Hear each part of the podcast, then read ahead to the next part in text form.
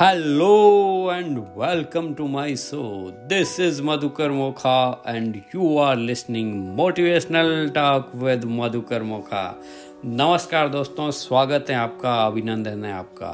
Read and rise with Madhukar Mokha अभी इस chapter के दौरान, इस सेशन के दौरान, ये जो नया शुरुआत हुई है, पढ़ो वो आगे बढ़ो.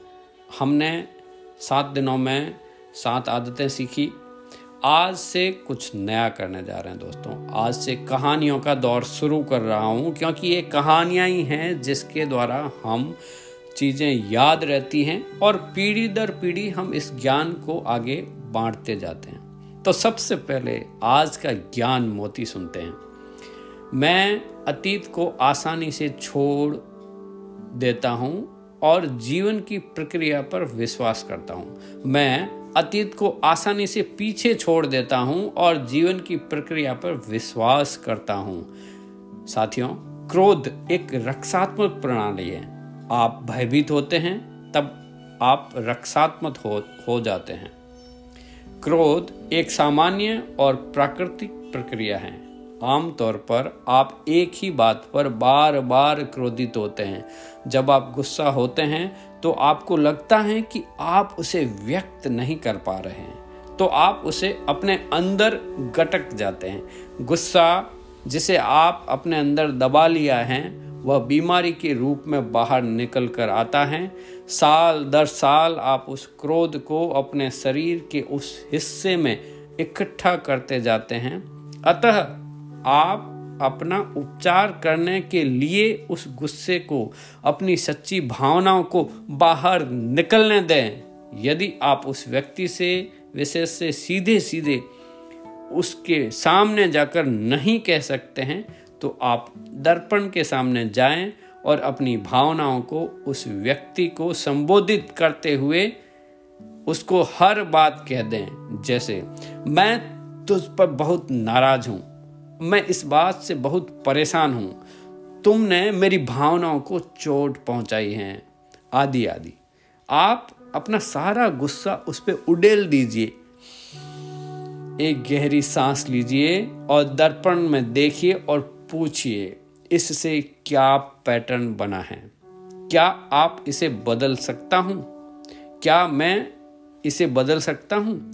यदि आप अपने अंदर विश्वास की प्रणाली को बदल सकते हैं, जिससे ये व्यवहार बना है, तब आपको कुछ और करने की आवश्यकता नहीं है। जी हाँ क्रोध, कहते हैं ना कि क्रोध उस अंगारे की तरह है, जिसे आप उठाकर किसी और पर फेंकने के लिए मारता है, लेकिन पहले खुद का हाथ जला लेता है। जी हाँ दोस्तों तो क्रोध को आप समन करें, उसके बजाय उसको निकाल दें बाहर, या इसका पॉजिटिव यूज़ लें। आपको अगर गुस्सा आया ना तो इसका सकारात्मक यूज़ ले सकते हैं। इसको एज ए मोटिवेशन की तरह आप एनर्जी के रूप में काम ले सकते हैं। जैसे एक चिड़िया ने लिया था। हाँ दोस्तों, इस क्रोध की बात पे याद आया कि एक चिड़िया को जब गुस्सा आया तो उसने क्या किया? आप सुनना चाहेंगे? मैं बताता हूँ। हुआ क्या था कि अब इस कहानी के माध्यम से हम सीखेंगे कि खुद की ताकत को कैसे पहचाने। दोस्तों, हुआ ऐसा था, बहुत साल पहले की बात है। आपने एक चिड़िया की कहानी सुनी होगी। हुआ ये था कि उसका एक जो दाना है ना, एक कंदरे में, पेड़ का जो बीच में गैप होता है ना, उस कंदरे के अंदर कहीं फंस गया था। अब चिड़िया ने पेड़ से बहुत अनुरोध किया कि उस दाने को दे दे। लेकिन पेड़ उस छोटी सी चिड़िया की भला बात कहाँ सुनने वाला था? हार कर चिड़िया बढ़ई के पास गई और उसने उससे अनुरोध किया कि तुम इस पेड़ को काट दो, क्योंकि वो उसका दाना नहीं दे रहा है। भला एक दाने के लिए बढ़ई पेड़ कहाँ काटने वाला था? फिर क्या हुआ? चिड़िया राजा के पास गई। और उसने राजा से कहा कि तुम उस बढ़ई को सजा दो, क्योंकि बढ़ई पेड़ नहीं काट रहा है और पेड़ दाना नहीं दे रहा है। राजा ने उस नन्ही चिड़िया को डांट कर भगा दिया और कहा, एक दाने के लिए तू यहाँ तक पहुँच गई हो? चिड़िया कहाँ हार मानने वाली थी दोस्तों? वो महावत के पास गई। और बोले कि अगली बार जब राजा है ना, इस हाथी की पीठ पर बैठेगा तो तुम उसे गिरा देना। क्योंकि राजा बड़ई को सजा नहीं देता है बड़ई पेड़ नहीं काटता है, और पेड़ उसका दाना नहीं देता है। महावत ने भी चिड़िया को डपट कर भगा दिया। चिड़िया फिर हाथी के पास गई और उससे हाथ जोड़कर अनुराध, उस अनुरोध को दोहराया।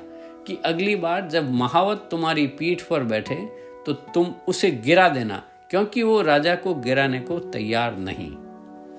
अब राजा बड़ई को सजा देने को तैयार नहीं बड़ई पेड़ को काटने को तैयार नहीं, पेड़ दाना देने को राज़ी नहीं, हाथी बिगड़ गया। उसने कहा, एक छोटी सी चिड़िया, तू इतनी सी बात पर मुझे महावत और राजा को गिराने की बात सोच भी कैसी रही है?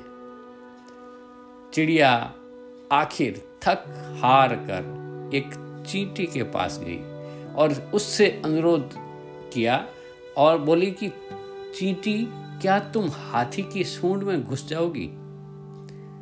चींटी ने चिड़िया से कहा, चल भाग यहाँ से।